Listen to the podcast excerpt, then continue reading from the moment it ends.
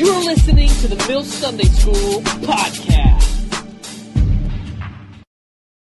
Turn to Romans chapter 6. I'm going to read a passage, uh, Romans chapter 6, verse 1.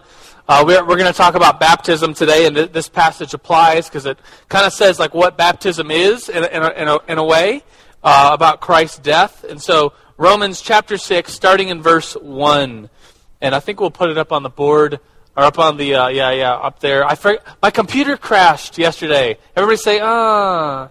Since I usually have like cool like PowerPoint things, no cool PowerPoint things today. My bad. I mean, it's not my bad. It's my computer's bad. Anyways, Romans chapter six. Let's get right into it. It says, uh, "What shall we say then? Shall we go on sinning so that grace may increase? By no means. We died to sin. How can we live in it any longer?" And then listen to this verse. Or don't you know that all of us who were baptized into Christ, uh, Christ Jesus, were baptized into his death.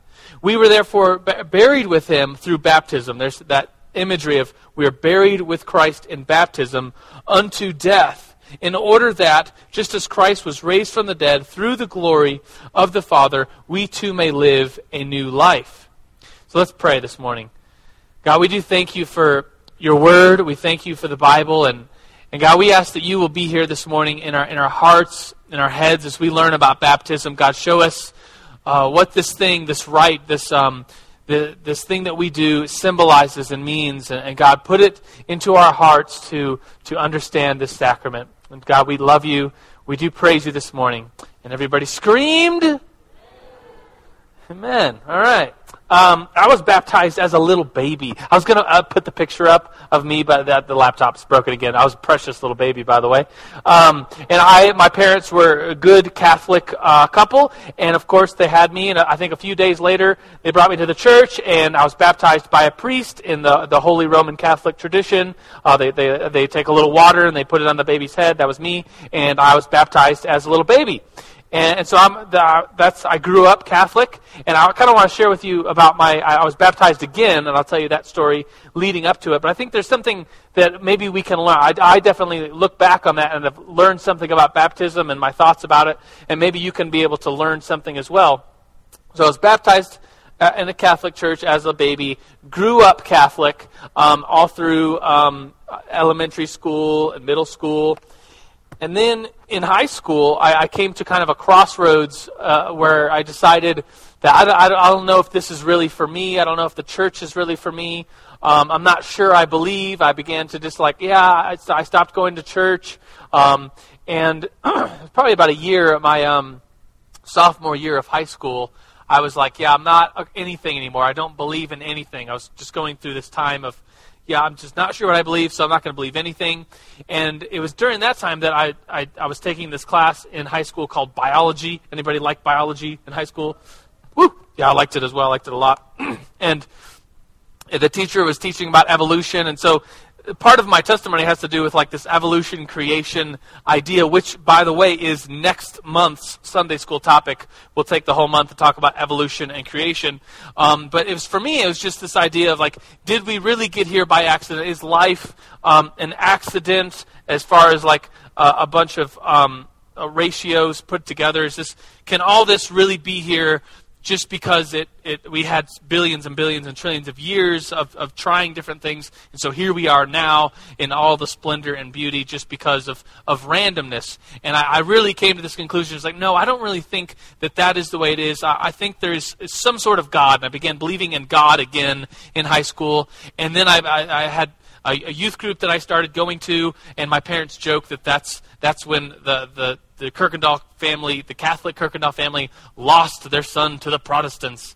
Um, but uh, so I started going to this Protestant youth group and, and, and, decided that the Bible is true and that the God who I believed in, uh, that created the world, is, is, a loving God. It's the God of the Bible. And so that's kind of my testimony. And I was uh, in high school. I became a Christian in Germany because I, my dad was Air Force, and so I was in Germany. A uh, pretty cool place to, to live in high school.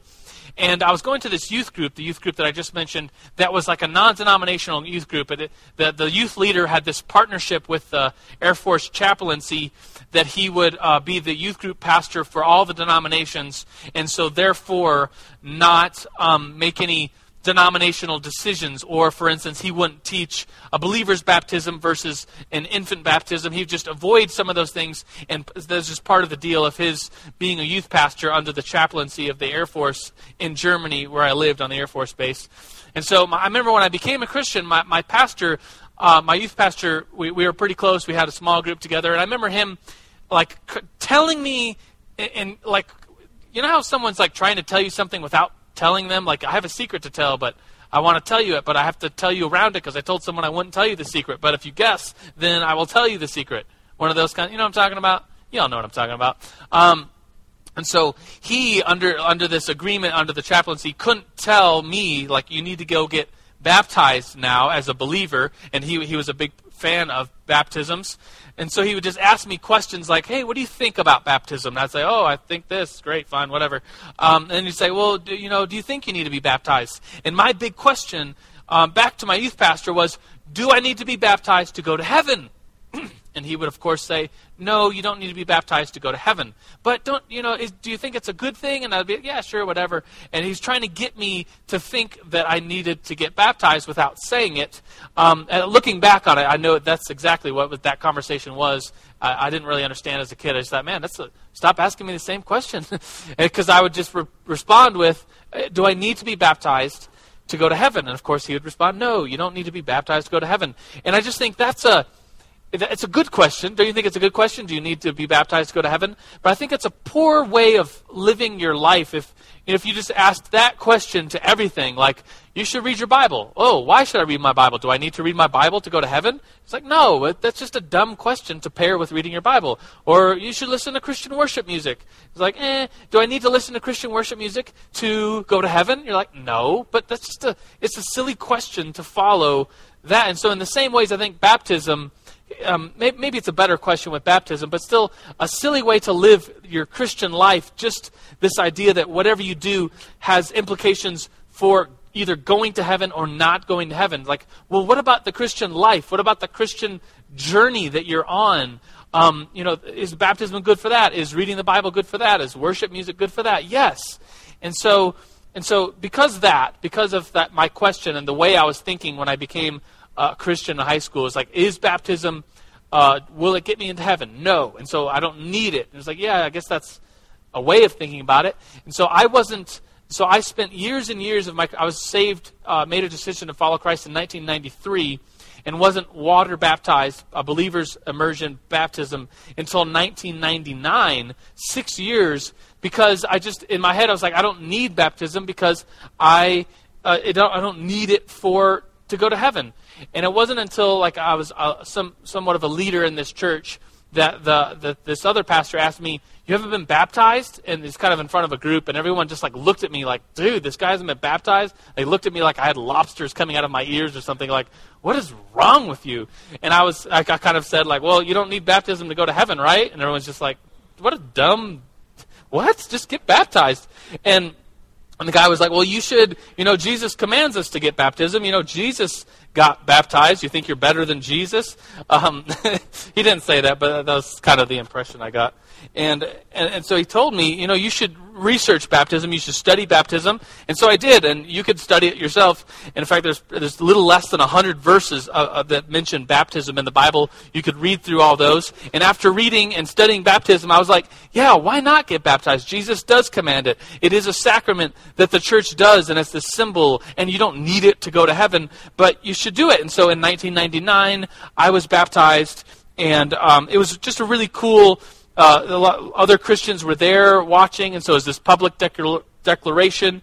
It was very symbolic for me because for me, a week later, I was baptized with the Holy Spirit, um, and so those those two events were kind of uh, combined in, in, one week for me. And so it's just this good experience and this, this idea that I was baptized and remembering Christ's death, that I'm dead to my sins and I'm, I'm raised again with Christ through, the, through coming out of the water, that symbol. It was just a really good thing. And so, um, uh, so hopefully there's, there's something there I think we could learn about, about this idea of like, you, you know, whether we do something or not shouldn't just depend on, oh, does that doing that something get us into heaven or not? Like, what about the life that we live? What about the journey? So, with that in mind, um, that's what we're going to talk about today baptism. Uh, first, some announcements. Are you okay with some announcements?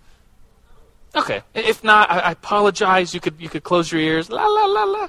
Um, but uh, if you're new to the Mill Sunday School, did anybody come to Sunday School last week? Just kidding. You don't have to raise your hand. It'd be embarrassing because there was no Sunday school last week. We were all at Mill Retreat, and so if you came in, you're like, "Where's everybody? Where's the coffee?"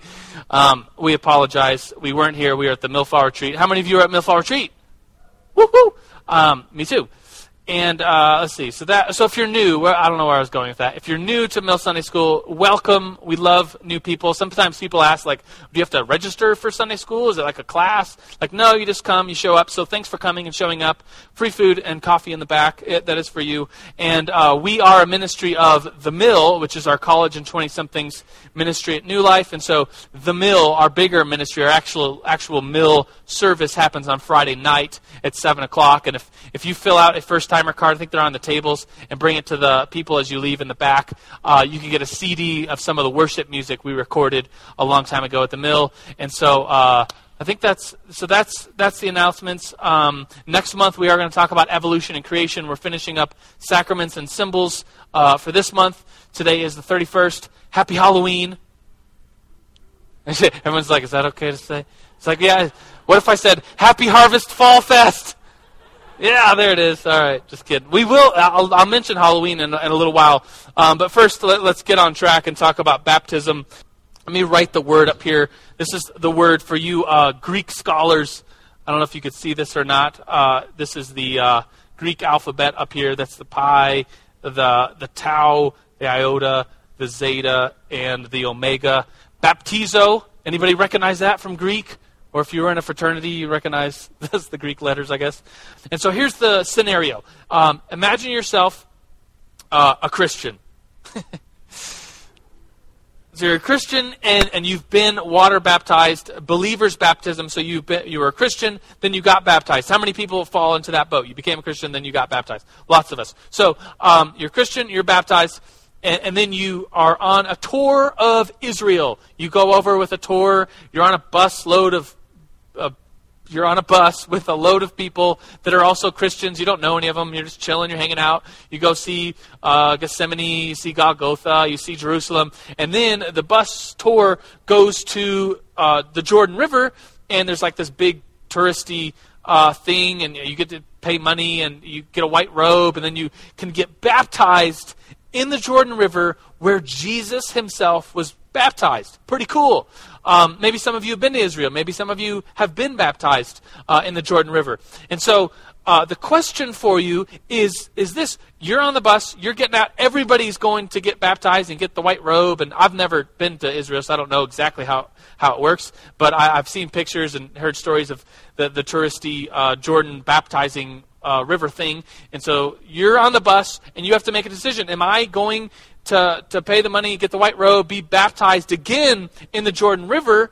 Or would you say, no, I don't want to do that. I've, I've, I'm, bap- I'm already baptized, and I believe you, are just like you're saved once, you're baptized once, therefore I'm not going to get baptized in the Jordan River with the busload of tourists. Or, or do you come from the other perspective and you're like, no, that's a sweet thing. Like Jesus was baptized there. Baptism is just a symbol, and so what a great symbol to be baptized in the same river that Jesus was baptized in. Why not? And so that's the discussion question. Would you or would you not get rebaptized in the Jordan River? And by the way, I both answers are fine. So don't think that I'm like if you pick one answer, I'm going to make fun of you. No, I think there's there's great arguments on both sides. So do you get it? You got the scenario? All right, ready, get set, chit chat, go. How many of you would get baptized? You're like, sweet, yeah. How many of you are like, nah, I don't know. Oh, about half and half. How many of you are like, dude, I don't even know what's going on. Haven't had my coffee yet. um, uh, we got some mics, and so it'd be sweet uh, if if you raised your hand, got the attention of somebody with a mic, and then just uh, told us maybe what your group talked about or what you would do personally. Yes, sir. Thanks for going first. Sure. Hi, I'm Hunter. Um, our group talked about uh, mostly it seemed like not wanting to go there, but that it, it depends on what's on your heart. Like I think that a lot of people might go there just because it's like, oh yeah, I did that. That was pretty sweet. You know, it's like check off the Got box or something like that. Right. But not because you know the Holy Spirit, Spirit led them to do it. And that's kind of, I think, the most interesting thing there is if you honestly feel led by God to go out there and do that again, go for it. But not just because it's like, Well, you know, that's you know, that's the best way to get baptized. There's Yeah. no best way to get baptized. You know? Yeah, that's good. So for you, it depend on like the if it's like really touristy and it's like well, no, no, it's like God. This is a spiritual thing versus just a touristy thing to do. It's good. Yes, ma'am. Go oh. ahead. You can be baptized twice if the Holy Spirit tells you, because there's a lady who was watching on church. She was baptized before in America, then she went to get baptized in the Jordan River. I Sweet. would do it because You- I think because Jesus did it, and if He called me to do it, because I feel like that. So, yeah, so just go ahead and do it. No, it, because it's a symbol, you could do that symbol twice to remind yourself. Yeah, sure. What else? Anybody? Don't be shy. We're all friends in here. Yeah, and then uh, up here, Joel, the mic. Okay, um, my group just actually got back from Israel, and Perfect. They all did it, and they're like, dude, Sorry. don't. my fr- my group just got back from Israel. In fact, they actually did do baptism in the Jordan River. It was with Matthew Ayers, and um, when they were going up and doing that, they all had to make the right like decision in their mind and in their heart, just to think, you know. This is something that they can share not only with Jesus themselves, but just to to be able to share that relationship. And they said that the one thing that they had to do was just like block out the tourism primarily. Yeah. And I guess one way that they really did that was since Matthew Ayers is obviously a pastor here, he did the baptism versus Oh, the wasn't people just like that. some guy. Yeah, it wasn't just some guy. It was something that was more relational. It was more within their own group. So I guess it really just depends on everybody and, and like in their own personal decision. But for them, it was just something that they could personally share with Jesus that not very many people get the chance to do. Cool. Yeah, great. Thanks for sharing that. Uh, yeah. Uh, so, whether you get baptized uh, in the Jordan River or baptized in a hot tub, you know, like, big deal. It's no less significant where how you get baptized. It's the you know, symbol. Yeah. Yeah. Um, however, if you have to pay money to get baptized, like that's shady business, you know. And Jesus would be pissed, you know. And like, I don't know about the guys that are doing the baptisms, you know, they're like profiting off They did this. 20 but- bucks an hour. Yeah, man. Don't like that. Dude, I Not would do one it. bit. Just kidding. I wonder if Jesus would like turn over the tables or something. He's like, "What is this?" Or just part the water and then like, yeah. Good point. I think uh, I don't see any other hands. Let, us continue on with uh, with the lesson. Thank you for sharing. Those of you that did. Um, the the next piece in the notes, if you're if you're looking at the notes, is. Um, uh, we're going to get into the history of baptism. I, w- I was think, really thinking about this lesson of, of baptism for, for today. And I thought, you know, so sometimes churches teach on baptism, and, and it's great, and we teach like what, what we do uh, at New Life and, and why we do it, and that would be a great lesson. But I thought the Mill Sunday School, uh, it's this unique place at, at the church and in the church where where it's like we, it's not school, but it's Sunday school, um, where we can go deeper. We do have the opportunity to talk uh, talk about things and talk about the background of things, and so we'll get to um, wh- what we do at New Life Church, believers baptism by immersion.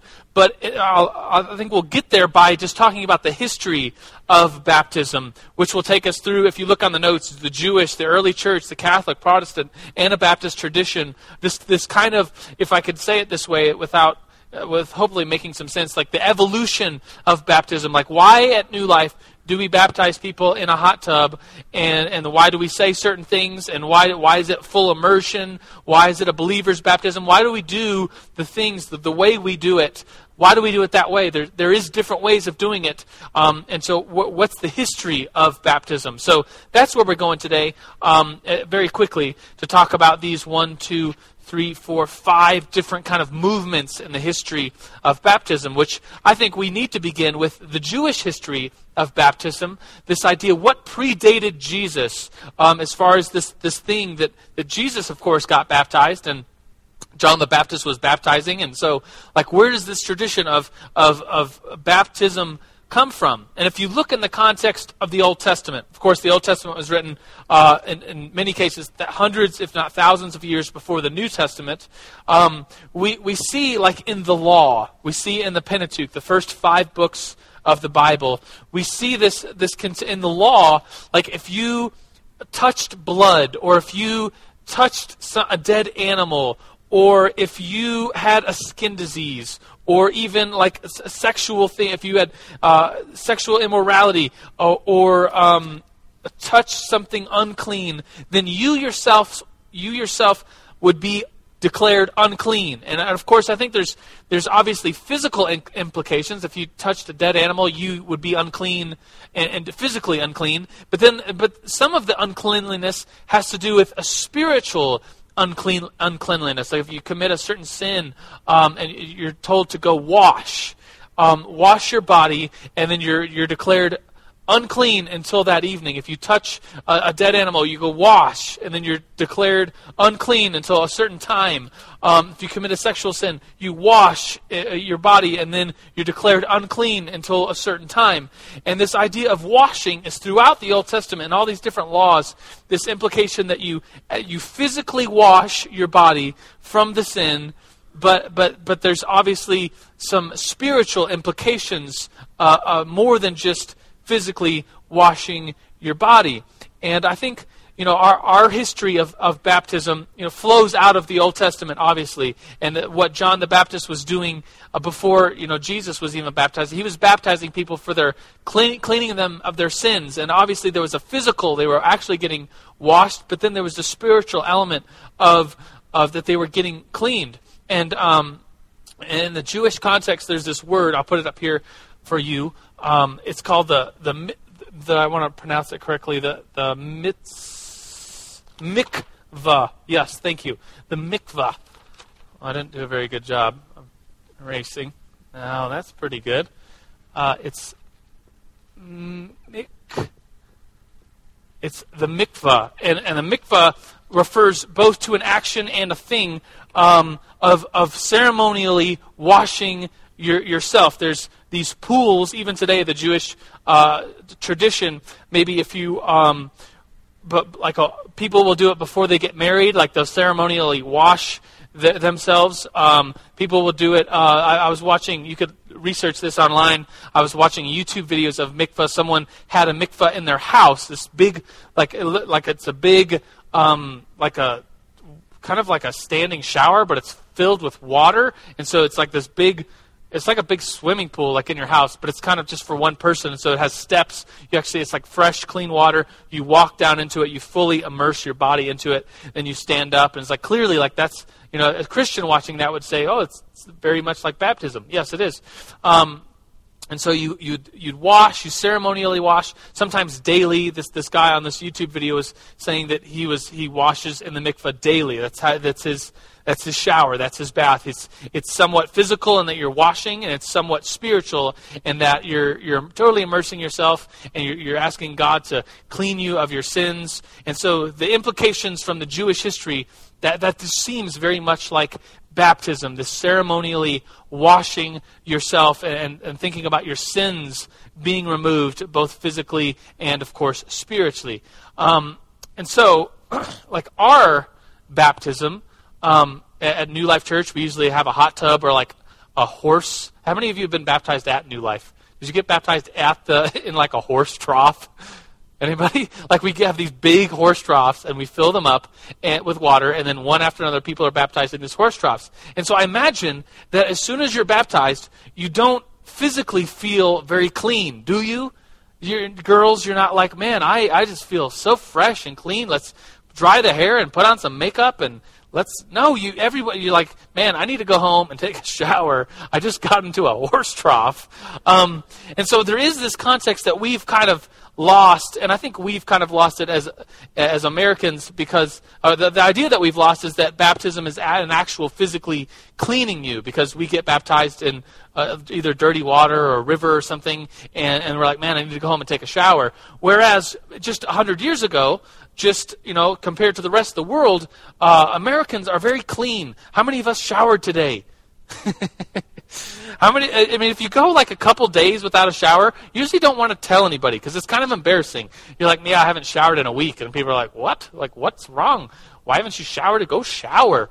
You probably stink, and you may or may not even stink. Just the idea of like not showering in a week is like, dude, why go shower?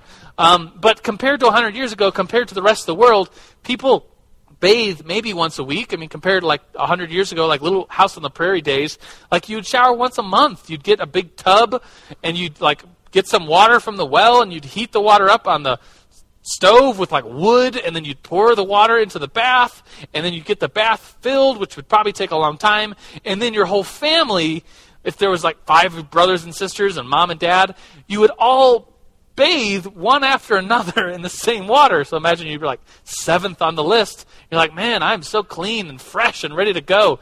And uh, like, what? Look at the water. It's gross. Um, but we, I mean, we as Americans in 2010, we are so clean. The, the idea of, of getting baptized in a horse trough and washing, like that's not washing to us. Uh, washing to us is like daily showering. So we have kind of lost this idea of we're actually washing ourselves uh, of spiritually of sin when we get baptized because we it just doesn't feel like we're doing anything clean when we get into a horse trough um, to get baptized at New Life Church. But but that, that, that is a part of the tradition. It's a very Jewish part of our history of baptism, that this idea that you're cleaning yourself physically and spiritually of your sins. Does that make sense? Okay. Uh, hopefully, I wasn't I didn't I didn't mean to make fun of the horse troughs, but like that's just what we do, and we kind of are proud about it. We're like, dude, let's pull in the horse troughs, fill them up, and baptize people. That's what we do. We renew life. Um, so yeah. Anyways, uh, let's see. So uh, the Jewish history. I think I said everything I wanted to say about that. Let's talk about the early uh, church and, and th- their baptism. Um, the early church was heavily persecuted. In fact, the Greek word martyr. Does anyone know what the Greek word martyr actually means? Nobody. It means witness. It just means to witness, to wit, to be a witness of Jesus. But being a witness of Jesus in the early church in the first century was so synonymous with dying for your belief because it was illegal to be a Christian, that the, that the very word martyr today, of course, means the etymology of the word is that it just came to be, you know, it was just witness, and now it means to be killed for your belief. If someone's a martyr, then they've, there's someone who is killed for, for believing in Christ. And, um, and so the early church, heavily persecuted. You were not allowed to be a Christian under the Roman Empire. They said it's illegal, it's an act of treason, it's an act against the state to be a, a, a Christian. And so people were brought to colosseums and for show, for sport, killed in colosseums with lions or gladiators. And I, I was researching this, and I saw a picture a painting of, of a group of people in the middle of a coliseum filled with like people screaming uh, and cheering and a lion and some gladiators about to kill this group of people and uh, there was like one guy standing up and, and offering praise to the lord and the caption at the bottom said god loves you and has a wonderful plan for your life i was like is that supposed to be funny? Like, what? What does that mean? Um, but I just thought it was in my head. I was like, "That's funny," but then I was like, "That's not that funny." But it is kind of funny because that's what we say. But it's like the early church. I mean, imagine they s- said things like that, but their idea of what that meant was so different than our idea. Our idea is like, "Dude, God has a wonderful plan. I'm going to get a BMW before I'm 30. That's the plan." Whereas the early church is like, "Yeah, the wonderful plan for my life is that I might die for the cause of Christ, and others might see my death, and then and then I would bear witness. I would be a martyr for my faith." It's like, man, that's that's just a different. It's a very different Christian world that we live in now, obviously, than back then, and we, we should be very grateful for for the freedoms that we have. Um, and so, in the early church, because it was so heavily persecuted, um, you couldn't just show up at a church and say, "Oh yeah, I, I believe I'm a member now," right? Because there could potentially be spies. There could be people. The Roman, you know, could have spies, and so you were afraid to, to worship in public. You were afraid. You had to, if you were going to welcome a new member, it had to be serious. There was a time of maybe some testing. It was like, if you're really one of us, you need to be one of us and be with one of us and be ready to die. And so that then baptism was this public declaration where you were baptized, you were officially in this club, this illegal club, where that you were against the, the Roman government. You were as an act of treason to, to be a Christian and to not worship the emperor.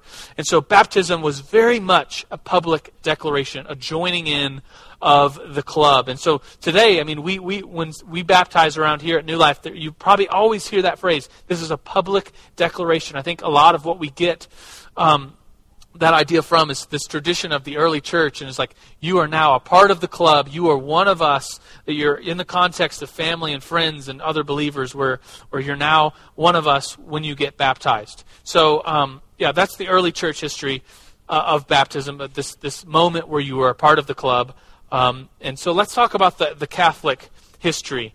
I think that's that one's next. Yeah, the Catholic history. And when I say Catholic, um, of course, that word means universal.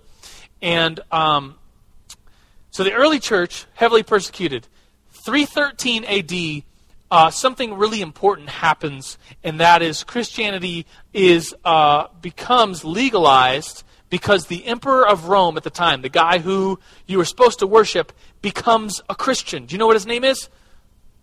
I hear, yeah, Constantine. The emperor Constantine becomes a Christian, and he turns the whole world on his on its head because he says, you know, we've been persecuting these Christians. Now I'm a Christian. This emperor of Rome is a Christian, and then not too many le- years later, Christianity is then legalized, or Christianity is legalized in 313. Christianity then becomes the religion of the empire, and so it's called the Holy Roman Catholic Church, still to this day, and that's where we get that name. And it was, it's hard to think about this, but it's because it's so different than where we are now. But for, for from about 300 something AD to about 1500 AD, like more than a thousand years, that was the only church in the West.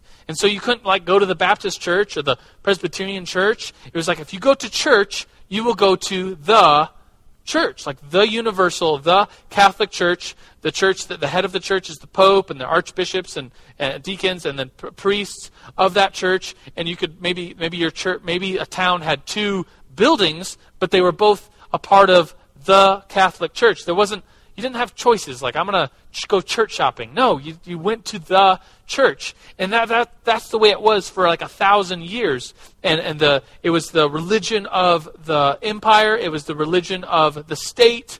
Um, it was the it was the religion. It was the there wasn't any other choice. And so because everyone was a, a, Christian, everyone was Catholic, everyone you know was kind of born into it, and there wasn't any choice about the matter.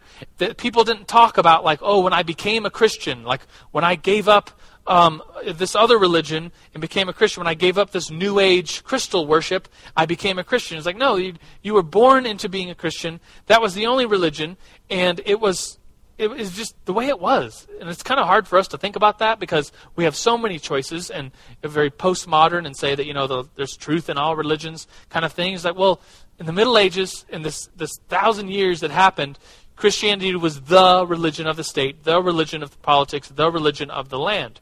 And so people were baptized as babies then because you were born into this religion. And so still to, still today, the, the Catholic Church baptizes babies and and of course they sprinkle the baby or they pour water on the baby because the idea of like dunking, fully immersing a baby. I get, I mean, I was looking at, uh, I was reading online, and I guess babies ha- naturally can hold their breath underwater. Is that true? I guess that's true. But I mean, you don't want to experiment with that. You don't want to just try that out on a weekly basis of baptizing. It's like, yeah, they survived. I guess they're good. Um, and so, for that reason, I think sprinkling became just the way baptisms happened for babies in the Catholic Church. And so, still to this day, uh, babies are baptized, sprinkled, or poured water on. And um, that's just the way it is. And uh, that's the Catholic Church. In fact, the majority of uh, Christians in the world uh, still baptize babies uh, Lutherans, Presbyterians, Methodists, Anglican Communion, uh, Church of Nazarene, Reformed Church of America, United, United Church of Christ baptizes babies as well as the Catholic Church. So the baptizing babies is actually the majority of the baptisms that happen amongst Christians. I thought that was interesting. But um, so so because baptism is so connected with infant um, and babies in the Catholic Church, then you run into this idea of like, what's it symbolize then? Because for us, you know, as new lifers, we say, oh, it symbolizes our, you know, we're being part of the, the community of faith and we're dying to Christ, uh, dying in Christ, dying to our sin and being raised with Christ anew. But what's it symbolize for a baby? Because there's, you know, it just means something different. And so in the Catholic Church, it's kind of wrapped around this idea of, the, of grace and a baby gets baptized and they receive grace, which kind of wraps around this idea of salvation in the Catholic Church. So then you run into weird things within, uh, weird to me, I guess, uh, uh, in the Catholic Church of like baby limbo. Like if a baby dies before it's baptized, where does it go? Well, it goes to the state of limbo or this weird section of purgatory before it can resolve its uh, sinful nature and, and then and then go to heaven. And you, and then you, you, you have the weird rules, weird to me at least, rules like this. uh, That I, I got this off Catholic, uh, the Catholic Encycl- Encyclopedia online. It says baptism is the only sacrament that can be administered by anyone in an emergency. And so, in the Catholic Church, not just anyone can offer communion, not just anyone can marry two people, but any in the case of emergency, like danger of death, anyone can baptize uh, anyone. And so, like, if a baby's like about to die, you could just baptize that baby. And although ordinarily it's administered by a priest or deacon, and in such cases, the person performing the baptism doesn't have to be Catholic. They don't even have to be a Christian, so long as water is used and proper words are said. Anyone can baptize anyone in the event of an emergency, like so you're about to die. It's like, oh, I'll baptize you so that you can not go to limbo or something in this Catholic tradition. Anyways, that's for, imagine for a thousand years that's the way baptisms were done: infant baptism by sprinkling, and, and then we have the Protestant Reformation, which is where we, as as pro, we're Protestants, New Life is a Protestant church. That's where we get our history from. And of course, um, there's a dude that nailed 95 theses on the wall, on the church door, excuse me, eh, on Wittenberg Chapel in 1517. His name is Martin Luther. He's like our homeboy. He's like, if, if like, you, I don't know. He's just a cool dude. Um, he's our homeboy, Martin Luther. He started this reformation of the Reformation of the, the Catholic Church. He started the pro the the protesting, and so he's called a Protestant. We're called Protestants because we protest the Catholic Church, and and and, and protested many things. Some of those things were like indulgences. If you've heard about what those were, it's kind of a bad deal. We, we said, yeah, those aren't a good thing. We protested the authority of the Pope. We protested the authority of, uh, of, of you know, we, we, church tradition. And we would say, as Protestants, we protest that. We say, oh, it's, it's only by the Bible that we should form our beliefs. And so Martin Luther on 1517, uh, that, that, that big moment, he nailed the 95 Theses on the door of Wittenberg Chapel. Do you know what day he nailed those? Today! Yeah, I mean, not today, today, but 1517, October 31st, he nailed those theses, these 95 bullet points of, of what he's against the Catholic Church, why he's against Catholic Church, on the door of Wittenberg Chapel on Halloween. And so I want to take like two seconds, well, maybe two minutes, and talk about the Halloween, so it's kind of a rabbit trail, but today's Halloween, or Harvest Fall Fest for people that don't even like to say Halloween, the Satan's holiday. Um, but it, it, it's, it, I mean, nowadays it's like you dress, like I, I live in Manitou, and so I walk down to like the coffin races. Anybody ever go to the coffin races? It's like people dressed up like they're dead, and like one of them is in a coffin with wheels, and they, they race up Manitou Ave. Like, what? What does that mean? Like, what are you doing? And I could actually tell you where it comes from, but that would take too much time. Uh, but I, I, will tell you where Halloween comes from because November first is in the in the Catholic tradition uh, is what? Does anyone know what day November first is? All Saints Day, yeah. And on All Saints Day, you celebrate all the saints that have died. And so every saint, I don't know if you know this, has a day. Like uh, Augustine's day is uh, August 28th. St. Peter's Day is, I think, June 29th. St. Patrick's Day is March 17th. Of course, you know that because you like to wear green and wear t shirts that say, Kiss Me, I'm Irish. Um, whatever. Uh, but every saint has a day, and and and and if you miss like uh, paying your respects to a particular saint on a particular day, well, then you could get all the saints on All Saints Day on November first. And so November first. Um, everybody goes to church and they, they re- remember what saints have done and they uh, pay ven- venerate the, the saints in some ways uh, pay their respects and and then there's like a big celebration and a feast of all saints day this pretty cool day in the catholic year that, that we just remember the people that that have gone before us and um, another way of saying all saints day is all hallows day hallow means holy. It's in the our, Father, our, the Lord's Prayer. Hallowed be your name, your kingdom come, your will be done. It's a word that means holy, or and so and so the hallowed day, uh, for the first day of November, All Hallowed Saints Day. Is where we pay our respects to the saints. And of course, if you call November 1st Hallows Day, the holy day, then you would call the eve, the day before the Hallows Day, Hallows Eve. And of course, that's where we get the word Halloween because it sounds so simple, so, sounds so similar. And, and so and then, and then and then you're like, okay, I get that, but then why do we dress up and like get candy? Like, where's all that come from? Well, all that comes from just like people adding to the traditions and and and and adding fun things or demonic things to things. Um, but the idea of dressing up was just doesn't really make any sense to me. But you would dress up on All Hallows Eve, the day before All Saints Day, and you dress up in some kind of like demonic evil spirit so that you would scare the evil spirits away perfect logic, right? Um, whatever. And so, like, to make November 1st holy, you would scare away the evil spirits by being even scarier yourself.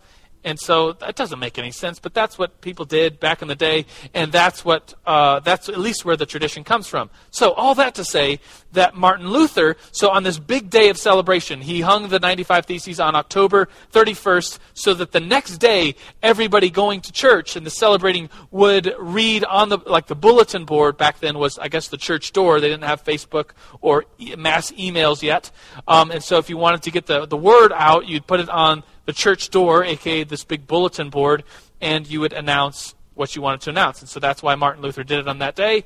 And so, what did the Protestants change about baptism? Not much. They, in fact, Lutherans still to this day baptize babies and with sprinkling.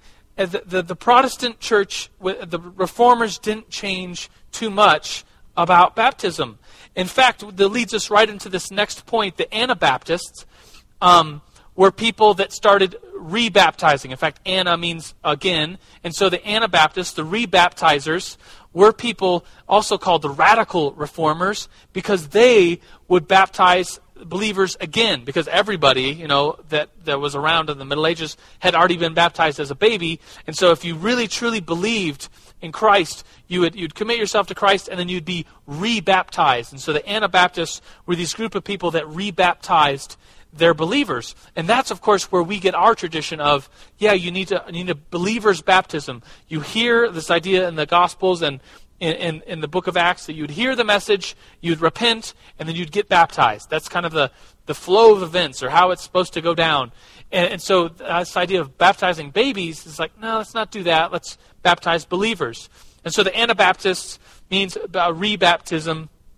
Um, and they were people that did things very different. They're, they're, they were the radical reformers. They would be the people that, like, like, let's say you're in a group of people and someone's making a joke and it's kind of a dirty joke and you're like, dude, you're about to cross the line. And then, like, someone else pipes in. It's like, that's what she said. It's like, that's it. You've crossed the line way too far. That's not even, that's just dirty. You've crossed it. Um, the Anabaptists were like that group of people, like the that's what she said group of people, like taking it way too far. Hopefully you understand where I'm going with this, or maybe you won't, but hopefully you could not get offended. Um, so the Anabaptists were like these people that like took it way too far. They're all there was a lot of reform going on, but the Anabaptists were way too far. They were rebaptizing people into their fellowship, which, of course, the Catholic Church said, no, we don't like that, because then it's saying, oh, our, our baby baptism doesn't count. So, so you need to rebaptize. Well, you know, that's not right.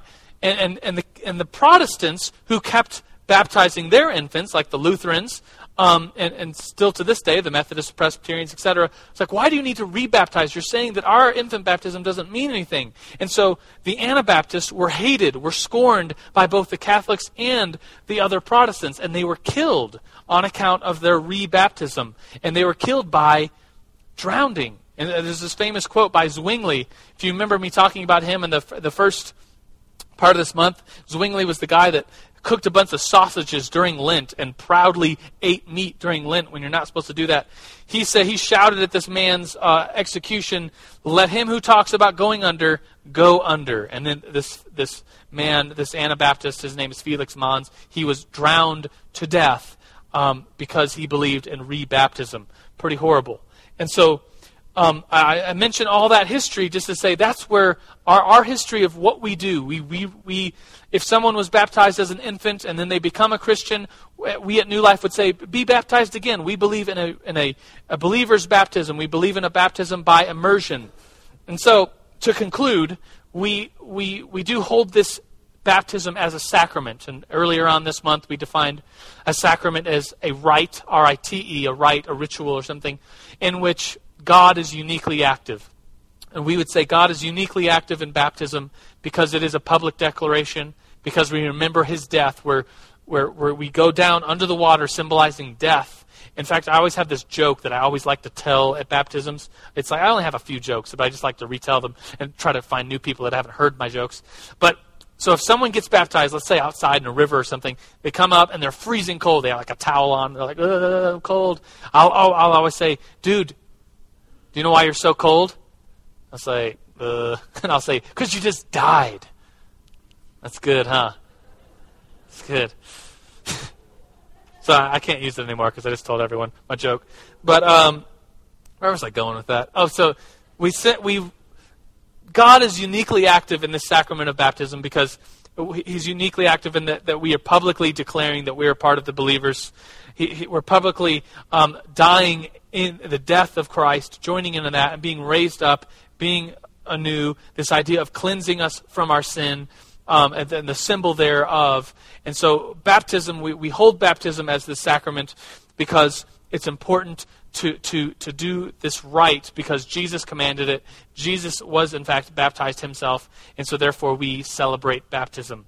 And in fact, I, I wanted to tell you that the mill, we always do baptisms uh, uh, in the fall. I think in two weeks, and there'll be more announcements to come, we will be doing a baptism service at the mill on a Friday night. So if you haven't been baptized and you're like, yeah, I should be baptized, um, th- then we'll, we'll do it together as a public decoration at the mill in a couple weeks. But that's just kind of an announcement before I, I wanted to end with reading this passage of Scripture. It's Acts 2, starting in verse 37.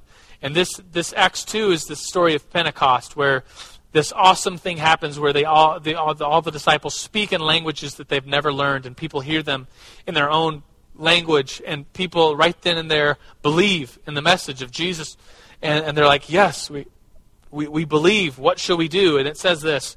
Acts 2.37 says, When the people heard this, they were cut to the heart, and they said to Peter and the other apostles, What shall we do? It's like, yeah, we believe. We believe in Jesus now. We believe in what you're saying. What shall we do?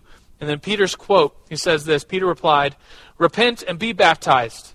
So that's what you're supposed to do. Repent and be baptized every one of you, in the name of Jesus Christ for the forgiveness of sins. And you will receive the Holy Spirit. The promises for you and your children, for all who are far off, for all whom the Lord God will call. So, what are you supposed to do? I believe. I, I, I want to be a Christian. I want to follow. Repent and be baptized. That, that's what you're supposed to do. And so let's let's let's pray to the Lord right now. Let's thank Him for baptism.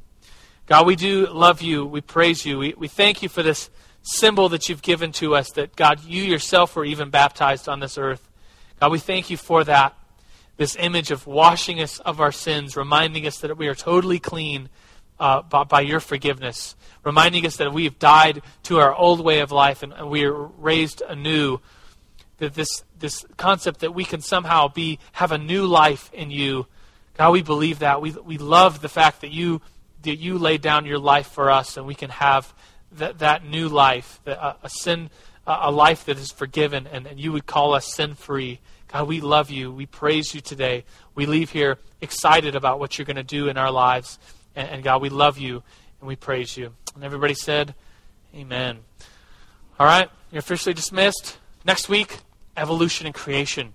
Peace out till then.